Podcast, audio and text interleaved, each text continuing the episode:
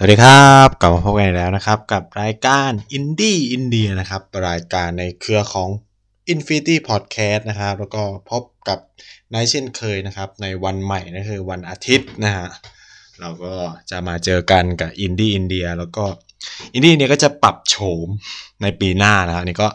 ย้ำกันไว้ก่อนเลยนะครับว่าเราจะมีการปรับเรื่องราวนิดนึงที่จะคุยนะครับตอนนี้เราก็ Infinity Podcast เราโหจักรวาลยิ่งใหญ่มากครับล่าสุดมีอะไรนะมีสตาร์ทอัพอะไรทุกอย่างอ่ะยังไม่ได้ฟังเหมือนกันนะครับเนื่องจากโดนบล็อกอยู่นะครับก็เห็นผ่าน Facebook เฉย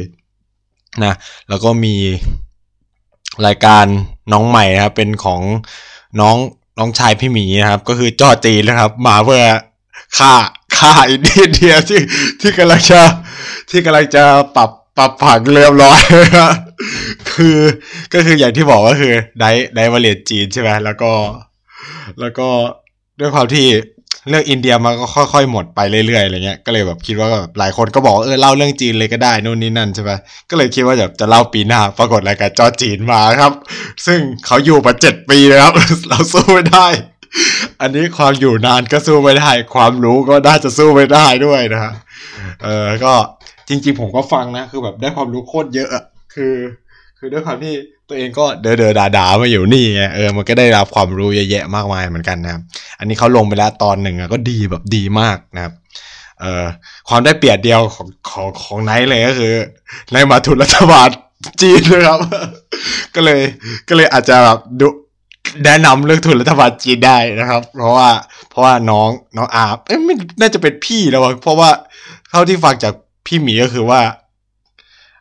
พี่เขาคือเรียนตี2ใบก็8ปีใช่ไหมตอนนี้กำลังเรียนโทอีกก็อายุเยอะกว่าผมแหละน่าจะนะคิดเอาเอง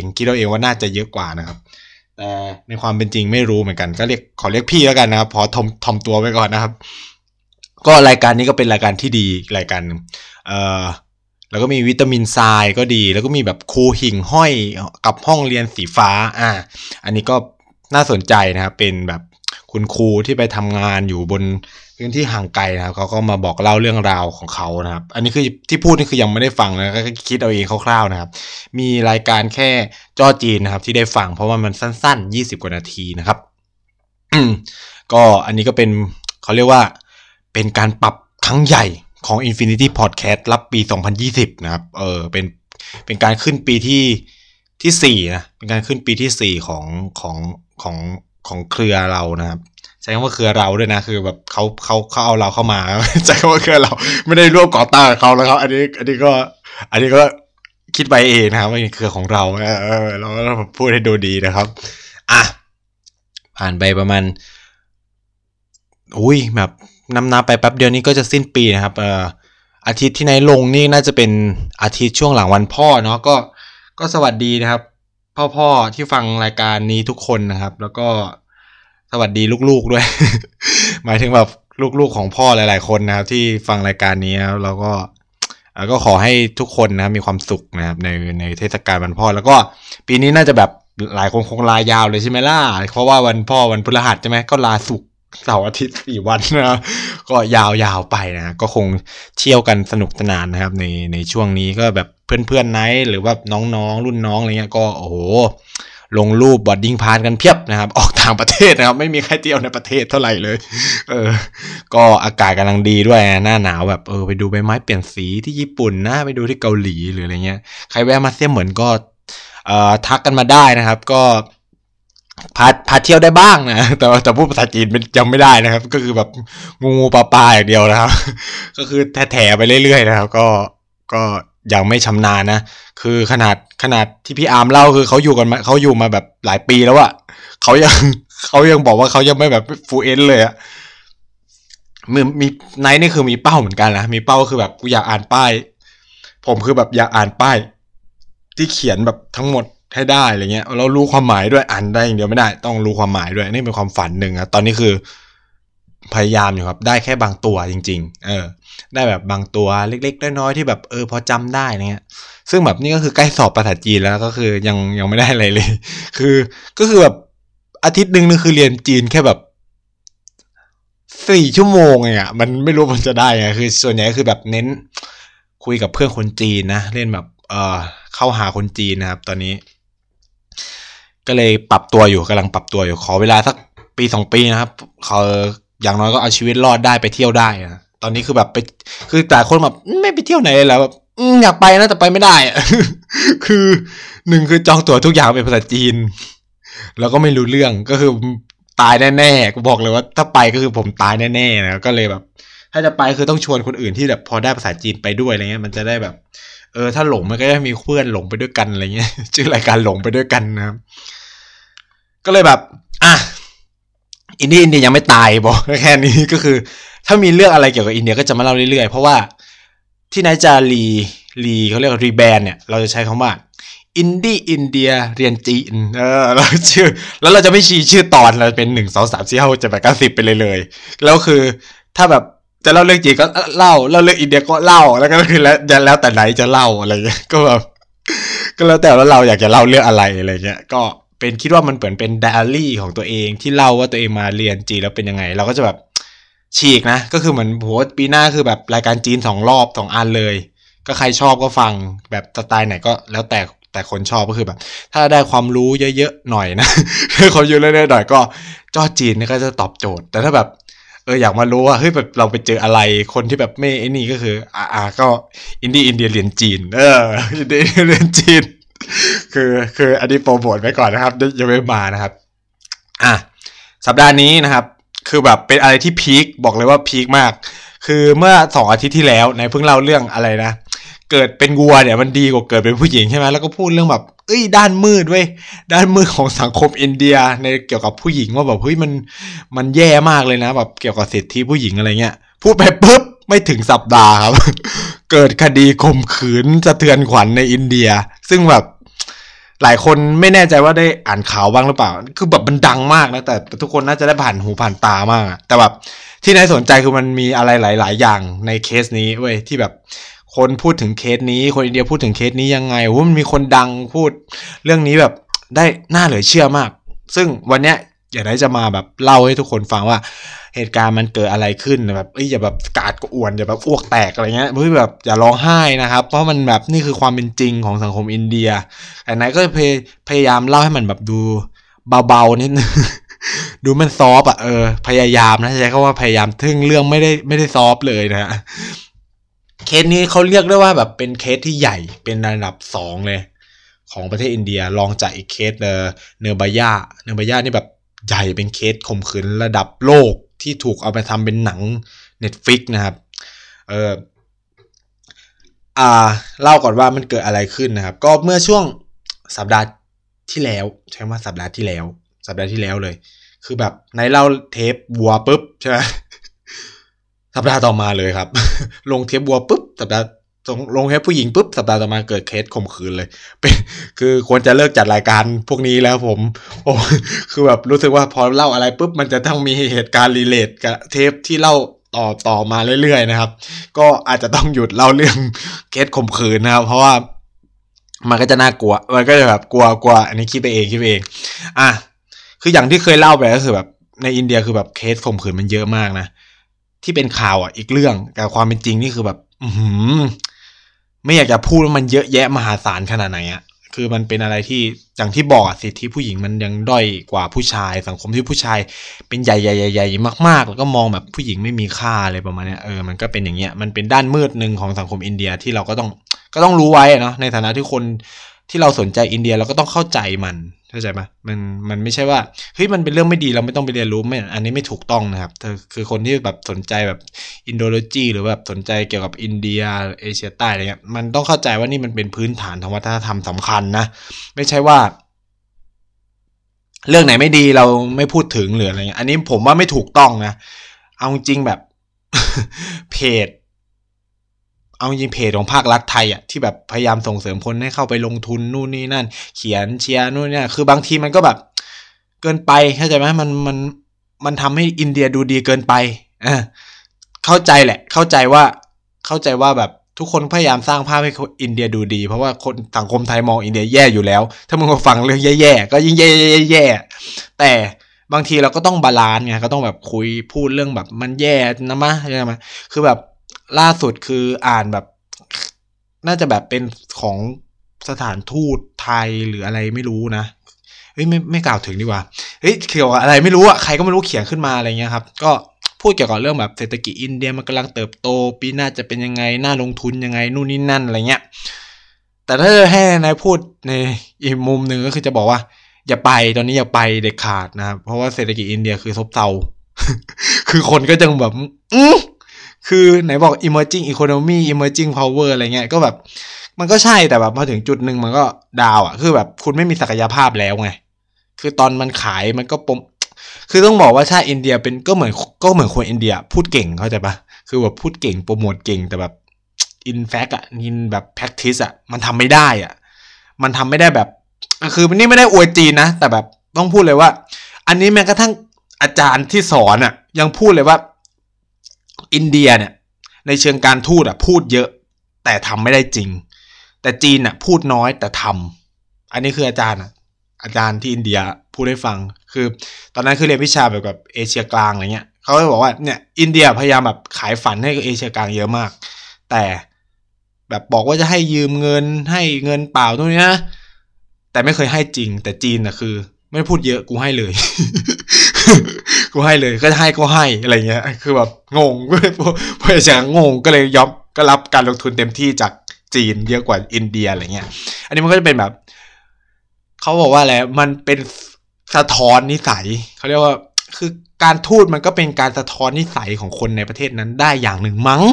ใช่ว่าได้อย่างหนึ่งมั้งนะคือไม่สามารถบอกว่าได้หมดหรอกก็คือแบบคนไทยก็จะบอกว่านโยบายแบบไทยเนี่ยก็จะเป็นแบบไผ่ลู่ลมโอนเอ็นตามมหาอำนาจซึ่งมันก็เป็นสันดานเรามากเลยนะเป็นแบบใช้คำว่านิสัยของเรามากเลยว่าพอเรื่องมันเป็นแบบนี้เราก็เอ็นทางนั้นพอเฮ้ยอีฝั่งนี้มันถูกเว้ยเราก็เอ็นทางนี้แล้วมันก็เป็นแบบเนี้ยคือเราก็อยากอยู่ข้างคนชนะเข้าใจป่ะมันก็เป็นแบบนี้เป็นปกตินะครับคนอินเดียก็เหมือนกันพูดเยอะแต่ทำได้น้อยอะไรเงี้ยฉะนั้นการเล่าเรื่องแบบทั้งขาวทั้งดำมันก็ทำให้เราเห็นความเป็นจริงของสังคมอินเดียมากขึ้นนะครับวันนี้ที่จะมาเล่าเนี่ยก็จะเป็นเคสนี้โดยเฉพาะแล้วก็จะบอกว่ามันสื่ออะไรมันเห็นอะไรมั่งอะไรเงี้ยมันก็จะแบบหลายคนอาจจะเบื่อนะว่าแบบทำไมพูดเรื่องนี้แบบเรื่องข่มขืนเรื่องผู้หญิงอะไรซ้ำๆก็คือเราก็พยายามแบบเอาเหตุการณ์ที่มันแบบปัจจุบันทันด่วนเพื่อเราจะได้เห็นเนาะมันจะได้เข้าใจความเป็นไปของสังคมอินเดียวิวัฒนาการอะไรเงี้ยแล้วก็นายคิดว่ามันจะแบบจำง่ายกว่าเว้ยอยู่ดีแบบมาเล่าเรื่องนั้นเรื่องนี้ไม่มีตัวอย่างแล้วเนี่ยอันนี้มันก็น่าสนใจอ่ะอารามพบทเยอะมากนะครับ ปาไป10กว่านาทีแล้ววันนี้อาจจะแบบสั้นนิดนึงอาจจะแบบครึ่งชั่วโมงเบาๆเพราะว่าเคสมันก็สั้นไม่ได้ยาวอะไรมากก็คือแบบแล้วก็มีธุระด้วยนะครับก็มีธุระจะไปต้องช่วงนี้คือใกล้สอบก็จะวุ่นวายนิดนึงนะครับก็ขอโทษไว้นะที่นี้ด้วยว่าอินเดียจะอาจจะสั้นลงนิดนึงคือแต่ปกติเราจะคุยกันมาชั่วโมงนึงเนาะสำหรับวันนี้ก็อาจจะแบบขอสักครึ่งชั่วโมงเนาะเบาๆครึ่งชั่วโมงแต่นี่ครึ่งนึงคืออารามพบทไปแล้วนะสไตล์ไนท์มากนะอ่ะเรื่องราวมันเกิดขึ้นเมื่อวันพุธที่20ขอเช็ค20กว่า27วันพุธที่27 November คือพฤศจิกายนนะครับปีนี้แหละเรื่องราวมันเกิดที่วันนี้วันที่27เนาะวันพุธที่27นะครับเป็นเมืองที่เกิดเหตุการณ์นี้ชื่อว่าเมืองไฮเดราบัดเป็นเมืองหลวงนะใช้คำว่าเป็นเมืองหลวงหรือเมืองใช้เมืองหลวงเลยเป็นเมืองหลวงของรัฐเตลังกานาก็ได้แต่ควรจะเรียกว่าเทลังคานานะเทลังกานาเนี่ยเป็นรัฐใหม่ที่เพิ่งแยกออกมานะครับคือแต่ก่อนเนี่ยมันอยู่ในรัฐที่ชื่อว่าอันธระประเทศอ่ะภาษาไทยอันธระประเทศแต่ว่าคนอินเดียก็อันธระประเทศอะไรเงี้ยแล้วความพีคคือไฮเดราบัดเนี่ยมีความไฮบริดอย่างนึงคือมันเป็นเมืองหลวงของทั้งรัฐเตลังกานาแล้วก็เป็นเมืองหลวงของรัฐอันธระประเทศด้วยตอนนี้คืออันดาประเทศกำลังสร้างรัฐสร้างเมืองหลวงใหม่อยู่นะของรัฐตัวเองชื่อไม่แน่ใจว่าชื่อวิสาขปัตตัมหรือเปล่านะอันนี้ขอเช็คนิดนึง แต่เข้าใจว่าน่าจะคือวิสาขปัตตนัมนะครับเสิร์ชเลยดีกว่าแต่ว่าตอนนี้คือก็ยังเขายังใช้ไฮเดราบัตร่วมกันอยู่นะแต่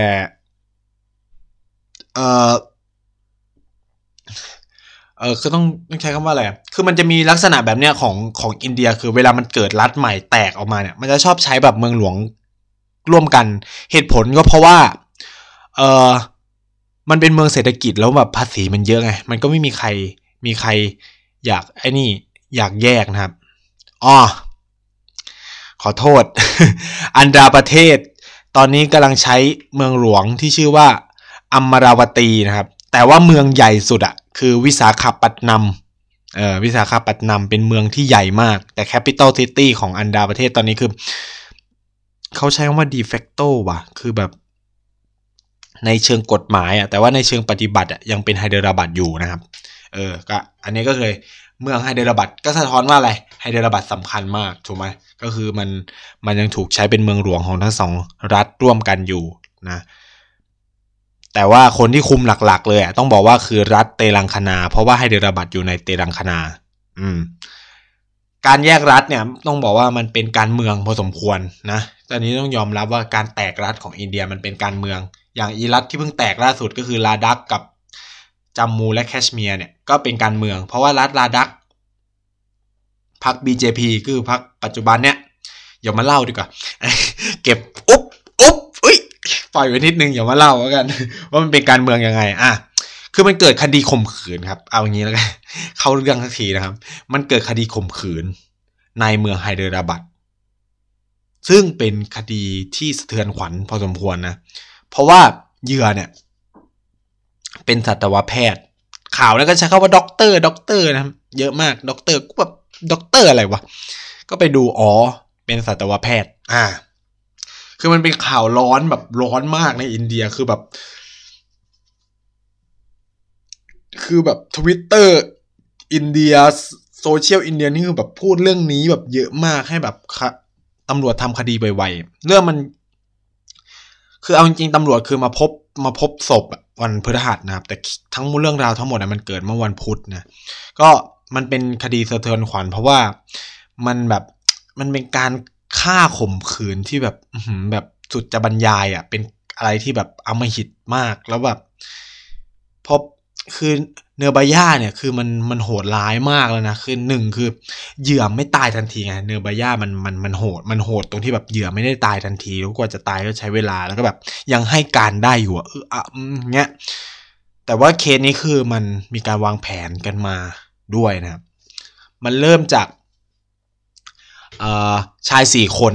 ใช่ว่าไม่ชาย4คนเป็นชาย4คนชายโฉดใช้กลุ่มชายโฉดชายชั่วชายอะไรก็ได้แต่เลยมันคือเลวมากครับ ไม่รู้จะอธิบายยังไงก็คือสัตวแพทย์เนี่ยก็อายุประมาณ26เพิ่งแบบเรียนจบใหม่ๆแบบเรียนจบใหม่ๆเลยก็อายุรุ่นราวเดียวกันไอ้เลยเนี่ยก็ทำงานอยู่ในเมืองไฮเดราบัดเนี่ยนะครับก็เป็นเมืองที่ทันสมัยอย่างที่ได้บอกคือเป็นเมืองใหญ่ในภูมิภาคใต้ตะเลิงคณาตัดเป็นแบบกลางตอนใต้แล้วก็ถูกไอ้4คนเนี้ย4ทรชนนะเอาแบบสำนวนนักข่าว4ทรชนซึ่งเป็นแบบคนขับรถ10ล้ออะไรเงี้ยอารมณ์อันนี้ไม่ได้แบบเหยียดอาชีพอะไรเงี้ยก็คือเป็นเขาก็คือเป็นคนขับรถ10ล้อนะครับเพราะว่าเราจะไม่เหยียดอาชีพอะไรเราก็จะแบบไม่ได้บอกว่าเอ้ยคนทำอาชีพนี้จะข่มขืนนะเพราะว่าอันนี้ก็คือเล่าให้ฟังเฉยๆว่าคนที่กระทำเนี่ยมันเขาทำอาชีพอะไรระหว่างที่แบบจอดรถที่ปั๊มปรากฏก็เจอคุณสัตวแพทย์คนนี้ครับเหมือนมาทำซื้อของที่ปั๊มอะไรเงี้ยก็จอดรถมอเตอร์ไซค์ไว้ปึ้งก็เข้าไปไอ้พวกนี้ก็เห็นแล้วพูดแบบเธอหน้าตาดีใช้คำนี้ว่าเธอก็หน้าตาดีระดับนึงเลยสิ่งที่สี่คนนี้ทำก็คือก็ไปปล่อยลมยางรถมันมีการวางแผนนะคือแบบคือแม่งคือเหมือนแบบทำแบบเป็นหนังคือก็วางแผนไว้ก็ปล่อยลมยางสิ่งที่ทำคือสอดปล่อยลมยางเสร็จผู้หญิงก็คุณสัตวแพทย์เนี่ยก็ออกมาจากร้านก็แบบเฮ้ยรถยางแบนทำไง เข้าทริคของ4คนนี้ที่วางแผนไว้แล้วเพราะมันเป็นคนปล่อยลมยางไงเข้าใจป่ะ4ทรชนเนี่ยก็เดินเข้าไปเฮ้ยเธอเป็นไรหรือเปล่ามีอะไรหรือเปล่ามีอะไรให้ช่วยไหมนู่นนี่นั่นอะไรอย่างงี้เป็นพลเมืองดีอันนี้คือต้องบอกไว้ว่า เราไม่ได้จะบอกว่าเฮ้ยมีใครมาให้ความช่วยเหลือในอินเดียเนี่ยต้องระมัดระวังไว้นู่นนี่นั่นนะก็ส่วนหนึ่งต้องคิดไว้ว่าเฮ้ยมันมาหลอกเราหรือเปล่าวะในใจเสมอนะไม่ใช่ว่าไม่ต้องคิดเลยคือแต่คนอินเดียดีๆอ่ะจริงๆอ่ะก็มีแต่แค่เราอ่ะต้องคิดไปบ้างว่าแบบเผื่อใจไว้นึงว่าเขาจะมาหลอกแต่ก็คือมันเป็นดวงจริงอ่ะคือของแบบนี้แบบเฮ้ยคนอินเดียดีๆแบบมีเยอะมากถ้าเป็นผู้หญิงกำข้างกำคืนอย่าไปกับใครเด็ดขาดไม่ว่าจะยังไงยืนอยู่ตรงนั้นให้เพื่อนมารับหรืออะไรก็ได้ถ้าเจอเคสแบบนี้นะอันนี้ก็คือแบบทำเป็นตัวเป็นไอ้พวกนี้ก็แบบเป็นพลเมืองเนี่ยเฮ้ยเดี๋ยวไปดูไปหาแบบช่างเปลี่ยนลมช่างอะไรให้ไหมอะไรเงี้ยก็แบบอ่ะผู้หญิงก็ยืนรอไปมันก็ขับรถบรรทุกออกไปหาแล้วก็กลับมาปรากฏบอกไม่เจอไม่มีเลยไม่มีร้านเลยอะไรเงี้ยแล้วมันก็เลยแบบอาสาว่าเฮ้ยไปส่งไหมอะไรเงี้ยแบบเดี๋ยวเอารถไปเข้าไปในเมืองไหมอะไรเงี้ยก็เดี๋ยวจะพาไปส่งได้อะไรเงี้ยผู้หญิงก็ไม่คิดอะไรก็แบบเฮ้ยแบบคนอยู่ดีแบบขับรถไปหาช่างซ่อมมาให้แล้วมันไม่เจออ่ะก็แบบคงเป็นคนดีมั้งอะไรเงี้ยผู้หญิงก็คนคิดแบบนั้นอะไรเงี้ยคุณสาวแพทย์ก็คงคิดแบบนั้นก็เลยอ่ะตกลงปรงใจไปขึ้นรถไปกับ4ทรชนนั้นนะครับนั่นก็เป็นจุดเริ่มต้นของเรื่องราวอันสุดสะเทือนขวัญ นะครับเพราะว่าพอขึ้นไปแล้วเนี่ยไอ้พวกนี้ก็คือขับออกนอกเส้นทางไปเรื่อยๆจ้ะ คือตำรวจเนี่ยสันนิษฐานว่าคุณสัตวแพทย์น่าจะเสียชีวิตตั้งแต่เหมือนแบบก็คือพวกนี้ก็คือลุมโซมกันบนรถ10ล้อก็แบบไปหาน่าแบบไม่สามารถอธิบายได้เพราะไม่รู้ไงก็คือก็แบบก็คงทำอะไรเงี้ยจนแบบเขาเหมือนกับว่าผู้หญิงก็คือเท่าที่ฟังเข้าที่อ่านแล้วกันไม่เท่าที่ฟังเข้าที่อ่านก็คือช็อกสลบแล้วก็ข่มขืนอะไรเสร็จตื่นขึ้นมาก็กรีดร้องอะไรเงี้ยพวกนี้ก็เลยพยายามแบบปิดปากเงี้ยสุดท้ายคือขาดอากาศหายใจแล้วก็เสียชีวิตนะครับไม่พออ่ะตายใช่ไหมไม่พอตายไม่พอสิ่งที่เกิดขึ้นคือพวกนี้คือต้องการทำลายหลักฐานทำไงดีวะทำลายหลักฐานว่าแบบฆ่าคนตายก็เผาเธอคือเอาจริงคือตอนนั้นยังไม่รู้ด้วยนะว่าแบบเธอยังมีลมหายใจหรืออะไรเงี้ยก็คือเผาแต่มันคือเผาแล้วมันไม่หมดอ่ะคือเข้าใจไหมคือการเผาคนเนี่ยให้มันเป็นผงเป็นเท่ากระดูกอะไรเงี้ยเหมือนที่เราไปแบบเมนงานศพอ่ะมันเผาเป็นวันเลยนะเผาแบบข้ามคืนนะแล้วนั่นคือแบบคือคนที่ไปงานศพอาจจะไม่รู้นะก็คือถ้าใครเคยไปงานคือผมอะแบบไปงานศพต่างจังหวัดก็คือเขาต้องเติมไฟอื่นตลอดเลยนะเพื่อแบบขนาดแบบทั้งคืนยังไม่แบบยังมีเศษเนื้ออยู่บ้างมีอะไรอยู่บ้างเลยอะคือมันไม่ได้แบบปุ๊บหายก็คือเป็นเท่าทุเรียนนะมันคือใช้เวลาเผานานเหมือนกันนะอันนี้คือแบบเอาน้ำมันราดแล้วก็จุดไฟเผามันก็คือแบบก็ไหม้แค่เนื้อไงตัวกระดูกกระเดิกมันก็ยังเหลือใช่ไหมมันยากมากอะไรเงี้ยสิ่งที่พวกนี้ก็คือโหดอันนี้คือว่าโหดแล้วนะเผาคืออาจจะเผาเธอทั้งเป็นด้วยว่าแบบอาจจะยังไม่ตายหรือด้วยซ้ำอะไรเงี้ยคือเผาเสร็จแล้วเนี่ยด้วยความที่มันไม่ยังเรียกว่าอะไรยังไม่ไอ้นี่เพียงพอมันยังไม่เพียงพอครับความเลวร้ายของสี่คนนี้ที่ทำอีกก็คือเอาร่างไร้วิญญาณแล้วเนี่ยของคุณสัตวแพทย์คนเนี้ยของเหยื่อแล้วกันใช้ของเหยื่อเนี่ยไปทิ้งที่รางรถไฟครับชานเมืองไฮเดราบัดเพื่อจะให้หลบรถไฟทับก็แบบถ้ารถไฟทับปุ๊บมันก็จะแบบมองไม่ออกแล้วมั้งคิดมันคงนี่คือในหัวคือพวกนั้นคงคิดแบบนั้นนะปั๊บก็ทิ้งแล้วก็ทุกคนก็แยกย้ายกันไปสิ่งที่เกิดขึ้นก็คือตำรวจก็มาเจอศพในวันเช้าวันต่อมาก็คือแบบคนแบบพวกเจ้าหน้าที่สถานีอะไรเงี้ยก็คงมาเจอตอนเช้าวันต่อมาหลังจากแบบมาขัดรางอะไรเงี้ยก็เจอศพเธอครับโอ้ยเท่านั้นแหละก็แบบเกิดเป็นเรื่องเป็นราวซึ่ง เคสเนี่ยมันดีอย่างนึงต่างจากเนบาย่าตรงที่ตำรวจทำงานไวมากไวมากแบบเคสเกิดพุธพฤหัสประมาณศุกร์เสาร์อ่ะก็คือจับได้เลยจับ3คือด้วยความโชคดีของเคสนี้คือกล้องวงจรปิดในไฮเดราบัดทำงานกล้องเขาไม่เป็นกล้องดัมมี่นะครับเอ้ยไม่ได้พูดถึงใคร ไม่ได้พูดถึงประเทศไหนนะครับก็คือกล้องเขาคือดีก็คือใช้งานได้อะไรเงี้ยก็เลยทำให้ตามตัวคนร้ายตามรถบรรทุกคันนั้นปุ๊บว่าเห็นเคสคือแบบมันก็แบบกล้องวงจรปิดในปั๊มอะไรเงี้ยด้วยความที่เทคโนโลยีมันก้าวหน้านี่คือข้อดีของการเป็นกล้องวงจรปิดคือในสมัยเนบาย่าปี2012เนี่ยเดลียังไม่ได้ติดกล้องวงจรปิดทั่วไปหมดอะไรเงี้ยมันก็เลยทำให้ตามเคสพวกเนี้ยยากมากอะไรเงี้ยก็สุดท้ายเนี่ยก็จับผู้ร้ายได้คือเคสเนี่ยมันดังขึ้นมาเพราะความแบบอำมหิตผิดมนุษย์มนาของแบบคนที่กระทำอ่ะเข้าใจป่ะคือมันเป็นคือแบบคนอะไรมันจะขนาดนั้นวะคือแบบผมขืนฆ่าเขาแล้วเผาเสร็จเอาไปแบบให้ทับลางคือแบบโคตรซับซ้อนใช่ว่าโคตรซับซ้อนคือแบบสุดจะหาคำอะไรมาด่าก็แล้วแต่นะครับความโชคดีก็คือเคสนี้มันขี้คายไวนะครับก็คือจับผู้ร้ายปุ๊บกล้องวงจรปิดเสร็จมันก็ต้องแน่นอนนะครับ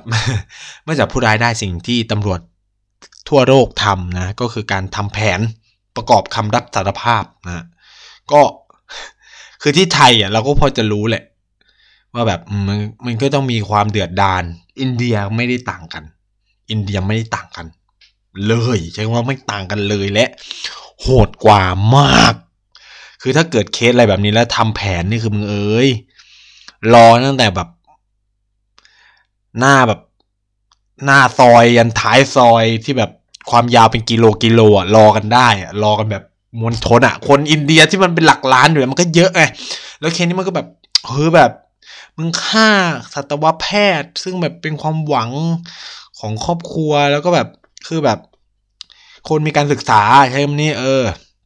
อันนี้ไม่ได้บอกว่าคนไม่มีการศึกษาไม่สำคัญนะแล้วก็บอกว่าแบบมันก็เป็นความหวังอะไรเงี้ยของคนของที่นั่นนู่นนี่นั่นแล้วคือไฮเดราบัดเนี่ยว่าเป็นเมืองมุสลิมอะไรเงี้ยด้วยแล้วก็แบบเขาก็คนทางใต้จะมีความคอนเซิร์นเรื่องพวกนี้เยอะมากคือเคสข่มขืนนะส่วนใหญ่จะเกิดทางเหนือเยอะแบบความเป็นฮินดูแบบเหนือมันก็แบบทุกคนก็มารอนะครับสิ่งที่เจ้าหน้าที่ ตำรวจของอินเดียต้องทำเนี่ยก็คือ employ ก็คือแบบต้องแบบมีการอารักขา ผมใช้ไนท์คือใช้คำว่าอารักขาเลยนะเพราะมันแบบไม่ได้แค่แบบเอาตำรวจ10คนมาป้องกันใช้เป็นกองร้อยแล้วคือแบบผู้ต้องหาคือนั่งรถบัสกันกระสุนกันแบบกันหินน่ะที่เป็นกรงเหล็กอ่ะแบบปลาหินเนี่ยกระจกก็ไม่แตกอะไรเงี้ยต้องแบบนั้นเลยอ่ะ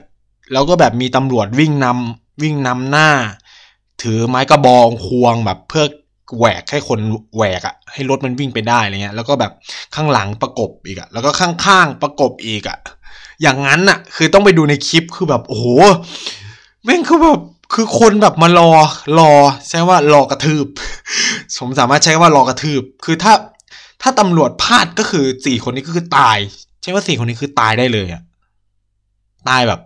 ตายจริงจังเพราะว่าคนก็คือมึงหลุดปุ๊บก็คือสหบาทาในเคสในอินเดียมันมีแบบนี้เยอะมากนะถ้าแบบในหมู่บ้านห่างไกลคือตายจริงๆนะคือหมู่บ้านแบบตัดสินให้ตายได้เลยถ้ามีเคสข่มขืนอะไรเงี้ยมันมีเรื่องแบบตาต่อตาฟันต่อฟันหลายๆอย่างในสังคมอินเดียที่แบบอยู่ห่างไกลซึ่งแบบระบบอำนาจศาลยังไปไม่ถึงอะไรเงี้ยเขาก็จะให้แบบสภาหมู่บ้านเป็นคนจัดการไปเลยหลายที่นะใช่ว่าหลายที่เลยหลายรัฐเลยด้วยอย่างเช่นบางรัฐคือกฎหมายก็คือแยกเลยแยกจากกฎหมายอินเดียเลยใช้กฎหมายชนเผ่าใช้กฎหมายอะไรของตัวเองไปเลยได้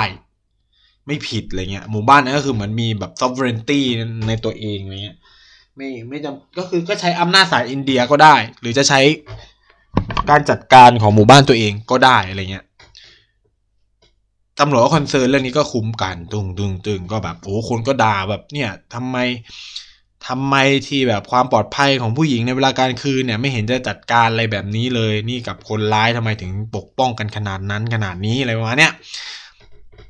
ก็อารมณ์อ่ะใช้คำว่าอารมณ์เลยอ่ะก็แบบมูดโอ้โหรุนแรงมากนะครับก็สุดท้ายก็คือทำแผนเสร็จเรียบร้อยโดยที่แบบผู้ต้องหาก็ไม่ได้รับบาดเจ็บอะไรด้วยแล้วความด้วยความที่เขาเป็นผู้ต้องหามันก็แบบมีทนายหรือแบบก็ยังไม่ได้ขึ้นศาลที่จะติดคุกก็ต้องมาอยู่ในสถานที่กักกันเป็นคัสตอดี้อะไรเงี้ยก็ต้องไปกักกันนะไปกักกันไว้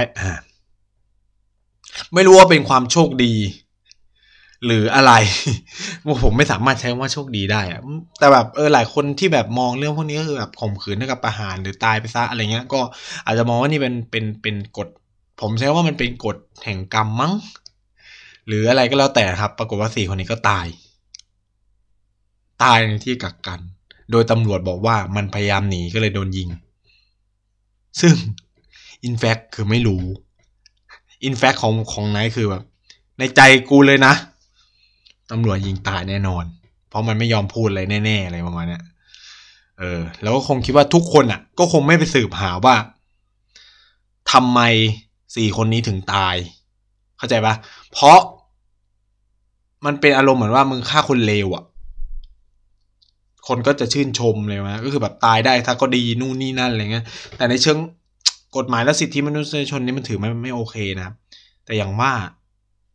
ไม่รู้แต่อันนี้ไม่รู้นะแต่คนที่กล้าไปเล่นกับคดีนี้ก็อาจจะต้องแบบ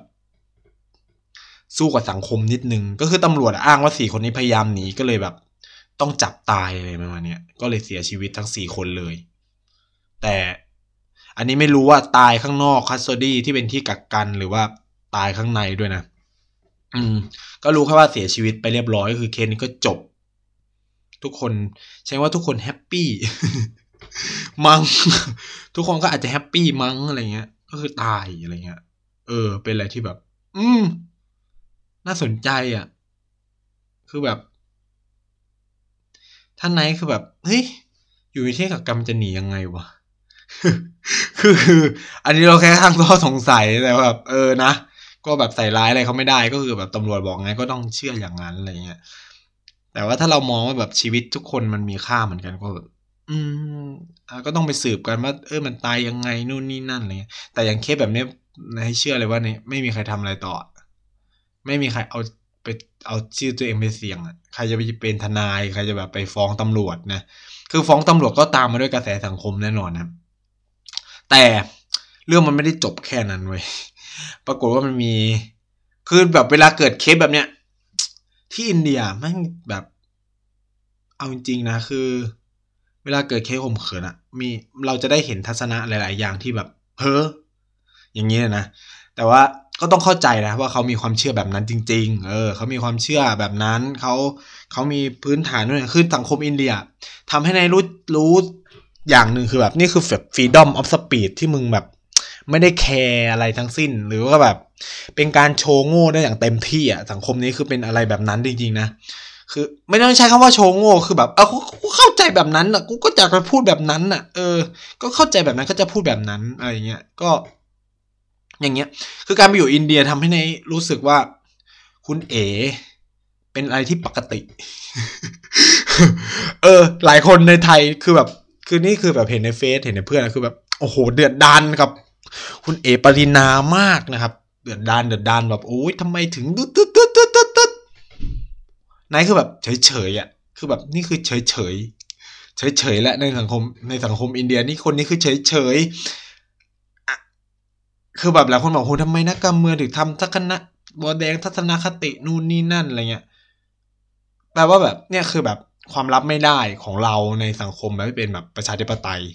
เข้าใจปะคือในอินเดียไม่มีนักการเมืองแย่ๆไม่เชิงว่าแย่ใช่ไหมนักการเมืองที่แบบจะพูดอะไรก็พูดไม่ได้แคร์แล้วก็เป็นที่นิยมอ่ะเป็นที่นิยมที่แบบเลือกตั้งแบบชนะเป็น10สมัยติดกันทั้งที่แบบพูดไม่ดีสนับสนุนให้แบบผู้หญิงอยู่แต่ในบ้านห้ามออกมาข้างนอกผู้ชายเป็นใหญ่สนับสนุนคือแบบได้รับเสียงสนับสนุนเยอะแยะคือแบบนี้ คือในอินเดียเป็นแบบนี้คือจะพูดคือยิ่งกว่าคุณเอ๋นี่คือซอฟต์ๆในสังคมอินเดียมากๆใช้คำว่ามากๆคือแบบต้องไปฟังที่โยคีอาตินนาถพูดต้องไปฟังหลายๆคนในพรรค BJP พูดแล้วคุณจะแบบคุณเอ๋คือเด็ก คือมันก็แบบพอเกิดเคสข่มขืนมันก็มีคนแสดงทัศนคติวุ่นขึ้นมาเยอะแยะและหนึ่งในนั้นที่ทำให้เป็นข่าวดังมากคือเคสนี้มันควรจะจบไปแล้วแต่ปรากฏเป็นข่าวดังเพราะมันมีผู้กำกับหนังคนนึงนะครับก็พูดขึ้นมาว่าการข่มขืนเหมือนแบบไม่ได้พูดหรอกก็คงแบบทวีตหรือแบบในโซเชียลมีเดียว่าการข่มขืนเนี่ยน่าจะถูกกฎหมายนะแล้วก็ผู้หญิงอ่ะควรจะพกถุงยางอนามัยเวลาถูกข่มขืนก็จะได้ยื่นให้ผู้ชายเว้ยคือแบบอันนี้คือเรียลลิตี้นะคือแบบความเป็นจริงที่มันมีคนคิดแบบนั้นจริงๆเว้ยคือมันไม่ได้แบบทุกคนแบบเฮ้ยมึงจอจี้ปะเนี่ยมึงตลกปะเนี่ยคือแบบไม่ใช่อันนี้คือคนมีคนคิดแบบนั้นจริงๆมันเลยไม่แปลกไงว่าทำไมมันถึงเกิดเคสข่มขืนเยอะแยะมากมายในสังคมอินเดียครับนี่ก็เลยแบบมาเล่าให้ฟังว่าแบบคือสังคมเนี่ยมันก็มีคนแสดงทัศนคติแบบนี้เรื่องข่มขืนก็ผู้หญิงออกมาข้างนอกบ้านตอนกลางคืนไงคนเดียวก็สมควรแล้วที่ถูกข่มขืนมึงคืออย่างนี้จริงๆอีเคสเนบาย่านี่คือแบบต้องไปอ่านที่แบบทนายฝั่งผู้ต้องหามันขึ้นว่าการในศาลอะแบบโอ้โหก็ผู้หญิงออกมากับผู้ชายที่ไม่ใช่แฟนตัวเองแล้วทำจูจีกันก็สมควรแล้วที่ต้องถูกทำอะไรแบบนี้อะไรประมาณเนี้ยพูดในศาลคือแบบนี่คือเรียลลิตี้นะครับในสังคมอินเดียซึ่งคุณไม่สามารถเก็ทอะบอกเลยว่าแบบเอ้ยคือแบบเฮ้ยอะไรเฮ้ยเราวะอะไรเงี้ยอย่างนี้เลยนะคือมันเป็นอะไรที่ปกติฉะนั้นเนี่ยเวลาเห็นคอมเมนต์คนอินเดียไม่ต้องแปลกใจว่าทำไมมันถึงสุดโต่งขนาดนี้หรือแบบเฮ้ยทำไมแบบเขาถึงไปขนาดนี้ก็เนี่ยมันคือความเป็นแบบสังคมของเขาสังคมประชาธิปไตยของแบบเขานี่คือ freedom of speechของจริงแบบของจริงกูเหยียดกันเต็มที่ไม่แคร์บูลลี่เต็มที่ freedom of speech ไม่แคร์บอกเลยนี่คือแบบนี่คือความน่ากลัวหนึ่งของสิ่งที่เรียกว่า freedom of speech ที่ไม่เขาเรียกว่าไม่ responsibility อ่ะไม่แบบรับผิดชอบต่อคำพูดตัวเองหรือแบบไม่ respect คนอื่นอะไรเงี้ยอันนี้ก็เป็นปัญหาคือ freedom of speech มันต้องมาพร้อมกับเขาเรียกว่าอะไรสิ่งที่เราเรียกว่า respect อ่ะเคารพหรือสิ่งที่เราเรียก responsibility เว้ยปัญหาเนี้ยมันเกิดขึ้นกับบ้านเรามากขึ้น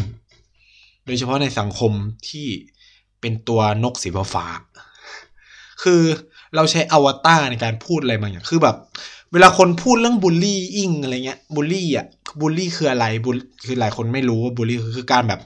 เรียกว่าล้อปมด้อยล้อเลียนล้อปมด้อยนู่นนี่นั่นกดดันคนอื่นนู่นนี่นั่นอะไรเงี้ยผมพูดเลยนะว่าสังคมไทยแก้ไม่ได้ถ้าคุณอยากรู้อ่ะก็ไปดูในสังคมนกสีฟ้าเว้ยก็คืออี Twitter คือสังคมแหล่งรวมการบูลลี่ที่ใหญ่ที่สุดการล้อคนอื่นที่ใหญ่ที่สุดโดยที่ไม่รับผิดชอบอะไรเลยโดยที่ไม่รู้ด้วยซ้ำว่าเฮ้ยคุณที่คุณทวิตไปไม่กี่นาทีอ่ะไม่กี่ค่อยคำอ่ะแม่งทำร้ายจิตใจคนไปขนาดไหนแล้วอะไรเงี้ยไนท์เลยเป็นคนหนึ่งที่ไม่เคยมีอะไรแบบนี้คือใช้ก็ใช้ชื่อตัวเองรับผิดชอบก็รับผิดชอบตัวเองเว้ยอย่างน้อยคือเราจะได้รู้สึกสำนึกอ่ะเวลาแบบเฮ้ยกูพูดอะไรไปแล้วแบบคนอื่นต้องติดคุกนะกูพูดอะไรไปแล้วเราพูดอะไรไปแล้วแบบเฮ้ยเขาฆ่าตัวตายอะไรเงี้ยตัวเองจะได้รู้สึกสำนึกผิดอ่ะไม่ใช่แบบไม่รับผิดชอบอะไรพูดพ่นไปโดยที่ไม่รับผิดชอบอะไรเลยเว้ยอันนี้แบบเป็นสิ่งที่ไม่ถูกต้องครึ่งสังคมอินเดียถึงเขาจะแบบนั้นนะแต่ว่าเขายอมรับในคำพูดของตัวเองอ่ะก็คือไม่มีแบบไม่มีอวตารเท่าไหร่อะไรเงี้ยน้อยมากคือสังคมไทยคือแบบไม่ต้องใน Twitter ก็ได้ในเฟซน่ะแม่งคือแบบเยอะมากเว้ยคือแบบอวตารเยอะมากจนแบบเฮ้ยเนี่ยมันเป็นปัญหามากเลยนะคือถ้าคุณแบบอยากเป็นประชาธิปไตยก็เอาจริงดิเอาแน่ๆเลยแบบรับผิดชอบกับคำพูดตัวเองด้วยอะไรเงี้ยไม่ใช่แบบพูดออกมาพ่อยๆแล้วก็แบบสร้างความวายป่วงให้กับคนอื่นเขาอะไรเงี้ยอันนี้ก็แบบอันนี้แบบรับ ส่วนตัวเลยนะแบบไนท์ก็คือแบบไม่ค่อยโอเคเว้ยเอาจริงๆนะคือสังคมคืออย่างน้อยเอาจริงๆนะคนแก่หลายคนนะแบบจะบอกว่าแบบพวกแบบบูมเมอร์นู่นคือแบบบูมเมอร์มันคือคำบูลลี่อ่ะเอาจริงเนี่ยคือคนที่แบบรับคนแก่ไม่ได้อะไรเงี้ยแต่แบบแบบแล้วก็แบบเรียกร้องอย่าบูลลี่กันเลยสังคมต้องดีนู่นเนี่ยบูลลี่คนแก่จ้ะบูลลี่คนแก่บูลลี่นายกนู่นนี่นั่นก็ถ้าจะบูลลี่ได้ก็ต้องบูลลี่ได้หมดเข้าใจไหมคือถ้าจะแบบสเปซิฟิกเนี่ยไม่ใช่ก็คือถ้าบูลลี่ก็ต้องบูลลี่ให้สุดแบบสังคมอินเดียเลยก็บูลลี่ให้สุดก็คือเอาให้สุดแล้วคือแบบอย่ามาแบบกะเอี้ยมกันเหนียมนู่นนี่นั่นแล้วแบบพอตัวคนนี้คนเองไม่ชอบกูทำทุกอย่างได้เต็มที่อันนี้ไม่ต้องแบบนายกหรืออะไรฝ่ายค้านธนาธรอะไรเงี้ยก็ต้องแบบเต็มที่อะไรเงี้ยก็คือต้องทำได้ทั้งหมดเว้ยไม่ใช่แบบเลือกที่รักมักที่ชังอะไรเงี้ยครับก็นี่ก็เป็นบทเรียนหนึ่งที่แบบเราได้เห็นจากอินเดียคืออย่างน้อยคือเขารับผิดชอบต่อคำพูดที่เขาเนี่ยก็คืออย่างที่พ่วงกับคนนี้พูดไปสิ่งที่เขาก็ต้องเจอคือหนึ่งมันต้องเจอนู่นนี่นั่นของตัวเองอะไรเงี้ยซึ่งดาราไทยอะไรเงี้ยก็ได้รับผลกรรมของตัวเองในการแบบถ้าสังคมมันโอดเอ็นไปทางไหนอะไรเงี้ยคุณก็ต้องรับให้ได้ว่าสิ่งที่คุณพูดมันเขาเรียกว่าอะไรอ่ะมันขัดกับค่านิยมของสังคมนั้นอะไรเงี้ยใช่ไหมมันก็ต้องโดนประนามหยามเหยียดกันว่ากันไปนะอันนี้ก็เป็นสิ่งที่ตัวเองต้องรับผิดชอบแล้วก็เรียนรู้ปรับปรุงแก้ไขตัวเองไปในอนาคตอยู่ที่ว่าสังคมนั้นๆจะให้อภัยได้ไหมหรือไม่ได้อันนี้ก็แล้วแต่แต่ละสังคมนะครับแต่สิ่งที่มันควรจะเป็นก็คือแบบเปิดหน้าเปิดตากันเถอะอะไรเงี้ยเพื่อตัวเองจะได้แบบมีความรับผิดชอบต่อคำพูดตัวเองให้มากขึ้นเลยคือใช้คำว่าแบบอย่าเด็กอ่ะมีความเป็นผู้ใหญ่กันหน่อยอะไรเงี้ย อย่านี่เลยอะไรเงี้ยครับก็นะสำหรับสัปดาห์นี้เนี่ยอินดี้นี่ก็พูดไปเยอะแล้วอะไรเงี้ยก็หวังว่าจะได้แบบอะไรเห็นอะไรบ้างจากเคสนี้ของอินเดียนะครับก็สัปดาห์นี้ก็สวัสดีครับ